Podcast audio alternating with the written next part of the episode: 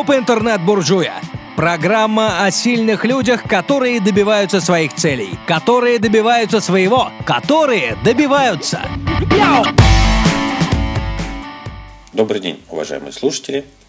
Я интернет-буржуй Андрей Рябых. В эфире клуб интернет-буржуя. Я продолжаю беседу с известным бизнесменом Аркадием Пикаревским, основателем и экс-владельцем компании «Цела», владельцем компании по производству шоколадно-марципановой вкуснятины и застройщиком загородного элитного жилья. Про культуру денег. Угу. Вопрос. Угу. Очень много об этом говорю. Сам читаю, рассказываю. Стало интересно спросить, как это...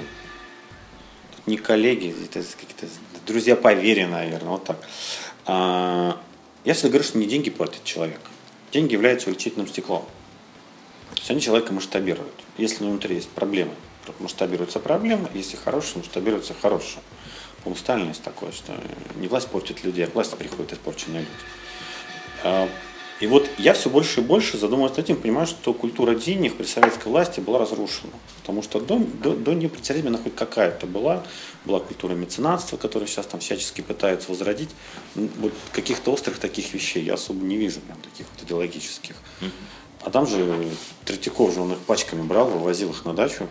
Кто Третьяков, Третьяков, помните? Он же как, как, как перед галереей, он же что делал? Он же брал их пачкой, всех этих художников, возил к себе на дачу. Подозреваю, не только чай они там пили. Потом они там все разбредались, рисовали. А потом он же их картины продавал. Мало того, что он их в галерею ставил, он же их и продавал. То есть он всячески ну, такой хороший по-нашему коммерческий проект сделал. И он за счет своего веса в обществе э, своих коллег да, пропагандировал культуру.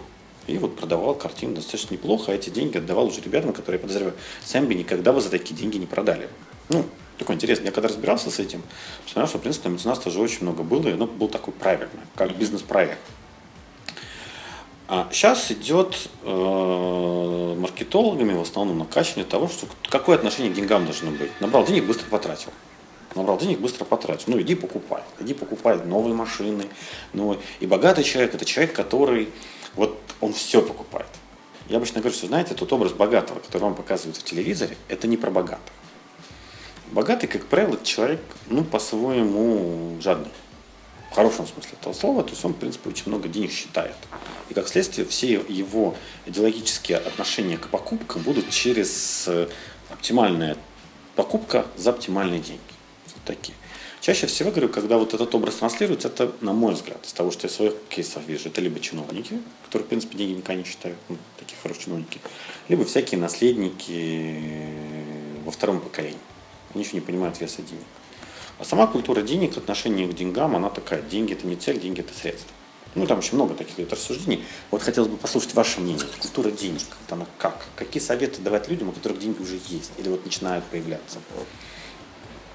Как вообще с деньгами взаимодействовать? Тем, у кого денег нет. Мы можем пройти по, по, просто пробежаться по поверхности, но на самом деле деньги это глубокая субстанция. Потому что Э, что главное, чем люди вообще питаются на самом деле? Люди питаются энергией, они uh-huh. хотят энергию. Uh-huh. Так, так устроен человек. И когда человек, у него подъем, крылья расправят, влюбленность, это энергия человека поступает. Что такое деньги? В иерархии энергии высшее проявление энергии на этой планете – это деньги. Ну, это так, эзотерикой возьмем. Да. Может, это высшее проявление энергии – это Бог? А, я говорю на этой планете. А, то есть материальный мир? Просто да, мы говорим материальный, материальный мир, который делится на энергию информацию. Как бы высшее проявление информации сегодня – это освоение информации, это интернет. Да? Угу. Все. Про энергию, в принципе, энергия, если энергия как двигатели, да, создана внутри гармонии, тогда мы научились управлять энергией. Угу. Но на самом деле, такой в глобальном, деньги – это высшее проявление энергии. Почему? Потому что деньги позволяют мощнейшие вещи – в этой, на этой планете проводить, двигать, там, власть, не власть и так далее. Поэтому это на глобальной истории. И с этой точки зрения, э, это, наверное, какой-нибудь другой аудитории будем обсуждать. Мне, например, очень интересно. Я никогда даже не смотрел с Это вопрос серьезный, это долгий, и это вот за 15 минут вообще не объяснить. Я сам до конца этого не понимаю, я только это как-то чувствую. Что такое деньги, культура денег? Вот ключевое слово в этом – слово культура. А мне очень понравилось, Андрей, вот это ваше сейчас э, цитата, что деньги – это увеличительное стекло. Лупа человека. Угу. И все скрытые мелкие плюсы и минусы через деньги вылезает, потому что ты становишься сразу, вырастаешь из маленького мальчика большой, и тут все видно. Мелкие проблемы маленькие становятся большими. А, давно известно, не знаю откуда, что человек должен пройти два испытания. Либо не проходит два испытания, это деньги и власть. Потому что деньги это тоже определенная власть. Но власть, как власть, это вдвойне, потому что тут и деньги, и еще и все атрибуты символа его власти. А, я точно понимаю, что человек на этой планете может а, столько денег иметь, сколько он в состоянии обработать, переработать, удержать, скажем так, угу. удержать. Это сложно, как объяснить совсем. Что значит удержать? Это количество бизнесов, которые ты придумываешь, нет, количество... Нет, нет. А, ну, например, я например, я какой-нибудь умный человек, да, uh-huh. и я общаюсь в какой-то тусовке моего уровня, мы друг друга понимаем на одном языке, говорят, а я попал в клуб где, что, где, когда, к профессионалам. Uh-huh. я там такой вот лошок, и меня туда вып, выплюнули, потому что мой развитие моего мозга не позволяет с ними быть на равных. Угу. Все, я-то не попал, не мое. Значит, я на своем уровне. Угу. То же самое, это я простой, грубый пример, чтобы угу. понять. В состоянии удержать, переработать, то есть с деньгами надо справиться, они тебя давят. Угу. И в моем понимании, каждому человеку как бы заложено определенное количество денег, которое он может понять, принять и что-то с ними сделать. Потому что, например, если на человека неподготовленного там упадут сотни миллионов, он погибнет. Поэтому, ну вот первое, что количество денег, которое человеку может быть, это как бы его сосуд какой-то. А это прокачиваемый элемент? Вот прокачиваемый, увеличиваемый. Может ли он, вот ему от Бога, от природы дано, там, не знаю, 100 тысяч рублей. Он может это прокачать на миллион, на миллион долларов? Или... Я боюсь, что есть ограничения. Ты же можешь сказать, ну у тебя есть миллион, да, потом пять. Ты с этим знаешь, как справляться. Там, у тебя 10, ты купил там еще 10 магазинов, а у тебя 200. 200, 200 магазинов или что-то физически купить не можешь. Значит, ты пошел в какой-нибудь бизнес, э, центр, либо в торговый гипермаркет, а там другие законы действуют, другие опасности, другие риски, другие люди, ну, все другое. И здесь ты сюда попал со своими деньгами, а ты не знаешь, как с этим, как с людьми разговаривать, ну, не знаешь этого уровня, все, ты погиб. Ну, то есть есть переход с уровня на уровень какой-то, и на каждом уровне будут свои правила, и ты к этим правилам можешь быть просто не адаптирован. Абсолютно верно. Ты можешь перейти, вероятно, но тут, может быть, вот это приходит, когда ученик э, созреет, учитель найдется. Uh-huh. Может, на другой уровень, мне в моем понимании, я должен быть тобой проводник. Uh-huh. Либо товарищ старший, либо младший из из этой поляны понимающий переводчик твой, либо наоборот какой-то твой, не знаю, друг-покровитель, я не знаю. Но перех... проводник должен быть. Институт менторства, бизнес-менторства в России вообще никакой. То есть вот куда прийти предпринимателю, который хочет перепрыгнуть, он масса бизнес-курсов, масса. Но в основном, когда смотришь, что он на них преподает, преподают в основном люди, которые сами вообще никогда бизнесом не занимались. Ну, да. А, во-первых, людей, которые занимаются бизнесом успешно в России, их не очень много. Во-вторых, у них не очень много времени на преподавание. Третье, преподавать. После. Вот, например, я там с удовольствием, когда есть возможность, перед студентами, либо просто uh-huh. перед бизнес-школой, потому что я как бы относительно, у меня уже относительно свободный график, я не завязан 24 часа в сутки, я не, не должен летать по всей стране. Поэтому уже время есть, и в этот момент ты с огромным удовольствием делишься. Но, безусловно, преподаватель, который бизнес создал, он, безусловно, ценен. То, что я говорю про то, что uh-huh. вот количество денег, uh-huh. которые человек в состоянии пере, пережить, переварить и так далее. Я говорю некие вещи, которые даже до конца не понимаю, как это объяснить. Это Просто важно. вот импульс, да. А про культуру, когда мы говорим, uh-huh. если вернемся, то вообще культура это глубоко индивидуально. Вот, например, Сравните два человека. Вот даже возьмем мою историю, да? Я вырос в коммунальной квартире uh-huh. с семью комнатами, 14 uh-huh. соседями, у нас uh-huh. не было горячей воды, по субботу ходили в баню, машины не было, первый раз в 14 лет сел на победу к товарищу в Эстонию за грибами поехали. Какое у меня отношение к деньгам на генном уровне, в которых я... Я не знаю, что это такое. Какое у меня отношение к роскоши? Не знаю, что такое роскошь. Для меня была роскошь отдельная квартира. Когда мы одноклассники приходили в школу, из школы, там, из класса домой, у них отдельная квартира, я считал это роскошь. это вот с молоком матери, да. А теперь смотрите наши дети, которые родились в отдельной квартире, э, которая не однокомнатная, как минимум трехкомнатная, как минимум одна, а то две машины в семье, как минимум два раза в год, ну там начинались Турции на День Победы, там и в сентябре, и в мае. Но у них отношение совершенно другое. Угу. И учиться они... они могут сейчас. Ты куда хочешь? В Германию, в Англию, в Хельсинки, тут рядом университет. Это, Ой, никуда не хочу, от друзей уезжать не хочется. Поэтому, если ты вырос как бы ну, в нищете, да, по большому счету, вот тут развилка. Угу. Либо ты это вот некую память, генную память с собой по жизни ведешь, угу. и тогда у тебя инстинкт сохранения оберегает тебя от того, чтобы ты не упал обратно. Первое. Развилка. Либо вторая развилка. Я в бедноте побыл, пожил, теперь я крутой. А, гуляй, рванина. А, на выходные в Париж пообедать, на самолетом на частно закажу, сейчас есть сейчас возможность. Лучшая машина, лучше. Две развилки. Угу. Те, которые пошли по последней развилке, в моем опыте, кейсе жизненном, многие потеряли.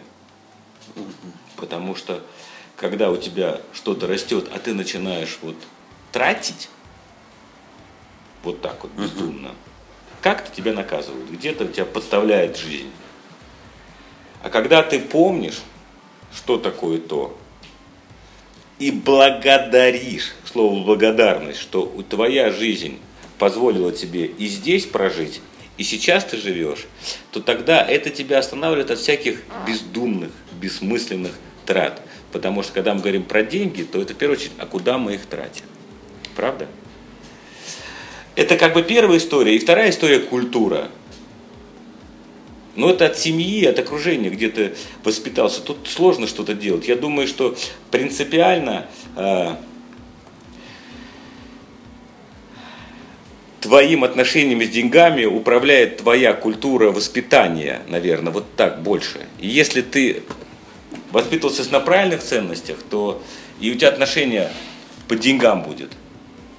И совершенно, ну, к примеру, к примеру, можешь купить третью машину какой-нибудь Пагани или Ламборджини, да, ну, условно, если у тебя есть Мерседес Кабриолет, казалось бы, ну вот уже ты словил уже кайф, что такое ехать без крыши, хорошо, вместо мотоцикла, а ты хочешь дальше пошел либо ты помогаешь э, вместо этого установить, например, символы доброты по всему миру. Про благотворительность, про благотворительность. Она зачем нужна?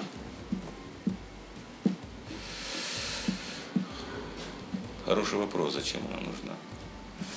Истинный ответ на это, у меня даже сейчас его нету.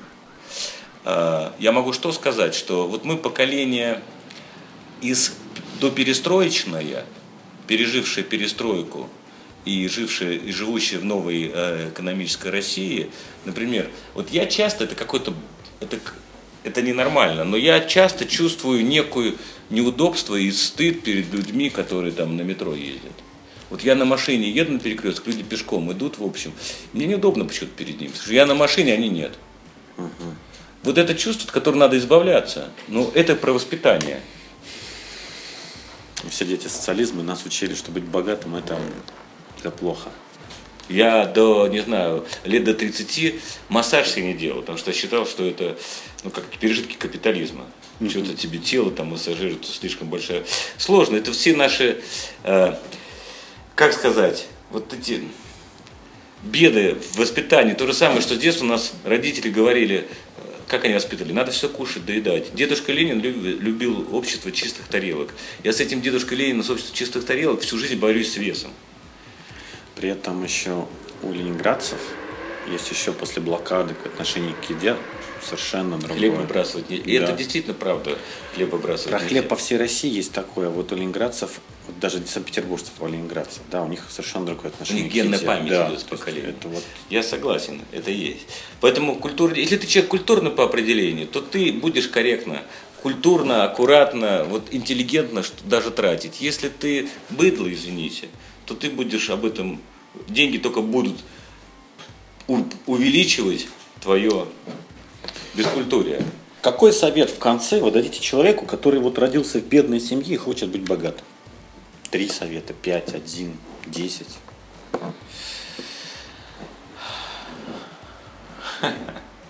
Ну, стандартная российская семья. Там мама, папа, небольшая зарплата, живут. Он понимает, вот он заканчивает школу, не знаю, там институт, там, первый курс, второй. И хочет быть богатым. И готов, это вот, наверное, главное условие, он готов работать над этим. Я могу сказать одну вещь, что, безусловно, нет ни одного человека, который может точную формулу а, как стать богатым из бедноты сказать, нету. Но есть некие наборы тезисов и э, технологий, инструментов, которые всяко способствуют тому, чтобы ты вырвался. Ну, во-первых, э, лично на меня огромное количество книг, которых я читал, повлияло, там, начиная там Роберт Киосаки, там «Богатый папа, папа бедный папа», да, например. А, безумное влияние на меня оказала книга Дейла Карнеги, как оказывать влияние на завоевывать друзей, оказывать влияние на людей. Потому что такой бизнес. Бизнес в первую очередь это твоя коммуникация. Тебе человек, бизнес ты всегда чего-то продаешь, тебе люди должны поверить. Безусловно, ты должен продавать какие-то правильные вещи. Там, наркотики ты не, не должен продавать, если такой чек. А если ты, это опять чек, мы же говорим о среднестатистического, правильного, положительного, позитивного гражданина. Мы советуем Первое. Книги. Книги, книги способствуют развитию, первое. Второе, вот у нас э, всегда в компании был такой, такое правило. Мы говорили так, что мы формируем события силой мысли. Угу. Парадоксально, пока еще многие, многие это уже с этим сталкиваются, но пока еще не верят. Э, но тем не менее, для того, чтобы чего-то достичь, надо это очень-очень сильно захотеть. Теперь вопрос захотеть, мы всегда это как бы в промежутке между там, чего-то там, я не знаю, на бежим куда-то, то захотели, о, надо захотеть, да, я это хочу. А так, чтобы посидеть, подумать. Я не говорю про медитировать, потому что это слово еще к нему специальное отношение. Но вот так вот послать запрос, четко продумать, что я хочу. В мыслях сформировать образ, что я хочу, и отправить запрос. Удивительные вещи происходят. Удивительные. Опять-таки, говорю, вселенная работает. У меня столько в жизни примеров. Началось с того, что много-много лет назад мне мама говорит, слушай, я тут человека пять лет не видел, подумала о нем, вспомнила, он мне позвонил. Я его увидела. У каждого человека таких примеров миллион. Ты человеку отдал, например, у меня была ситуация, там отдал благотворительность сумму, да, через неделю вернулась мне в этой же сумме подарок на эту сумму. Вот точно. Поэтому книжку почитать, за, захотеть реально. Можно я вставлю? Да. А, при этом захотеть не просто мечта, а максимально детализированное Сформировать желание. в мозгу, что же ты хочешь, кем ты хочешь. Это следующая составляющая. Я не по иерархии, а ага. а потому что угу. в голове. Третье. Сложно э, вырываться одному. Угу. Поэтому ищи учителя, ищи старшего товарища. Вот мне в жизни повезло. У меня брат, он старший, он многие вещи мне помогал. Я опыт свой, проживания, познания проходил в разы, годы экономил, когда рядом есть. Потом, со временем, ты уже набираешься опыта, находишься здесь, ты где-то даже в чем-то вперед уходишь. Но на начальной стадии смотри, кто может быть для тебя старшим товарищем, помощником, учителем. Третье. Четвертое. А если есть возможность, то ты встречайся максимально со всеми, разговаривай со всеми, начинай разные дела. Просто очень важно вовремя для себя понять, твоя история это или нет. Может это из этого что-то выстрелить или нет. Может ту картинку, которую ты в сознании сформировал, привести к тебя к этому или нет. И пробовать, пробовать, пробовать. Например, возьмем фильмы. Сколько раз бывает, мы начинаем фильм, он нам не очень нравится, мы смотрим, что же там будет, что же будет, может... И так до конца досматриваем, и в общем ничего не произошло. Жалеешь, и не оторваться было, и время. У меня товарищ, который тысячи фильмов просмотрел, тысячи. Он говорит, я где-то на первых пяти минутах понимаю, надо его смотреть или нет. Так что если фильм твой, то сразу на тебя. Ты понимаешь, что это твой. Как-то. Поэтому надо пробовать разные истории, потому что никогда не знаешь, где выстрелит. Никогда. Вот пока условно сколько, 4 или 5 неких идей, которые Вот приходит в голову. Но когда мы говорим про книжки, я говорю читать, то я еще подразумеваю учиться. Потому что если есть такая роскошь где-то учиться, в принципе, чем хорошо? Может быть, не столько знаниями, потому что ну, редко бывает, что КПД времени и знаний, которые ты принял, они близки к максимуму. Нет. Просто э, во время обучения ты находишь товарищей по, по духу. Иначе бы... Вот у нас была ситуация, первый раз, когда мы со, всех партнеров Селы вместе собрали, было, не знаю, 5 лет компании, 10 лет компании. Я говорю, вы, я, по-моему, рассказывал, да, обменяйтесь адресами, да, Почему? Потому что у вас есть какой-то общий интерес. И когда люди собрались где-то, пришли чему-то учиться, все, эти люди уже чем-то с вами Первая социальная сеть, вы тогда сказали. Да, да, да. Кармически все равно, получается, вы связаны, потому что вы пришли именно в эту группу все вместе, случайно. Да ничего случайного не бывает.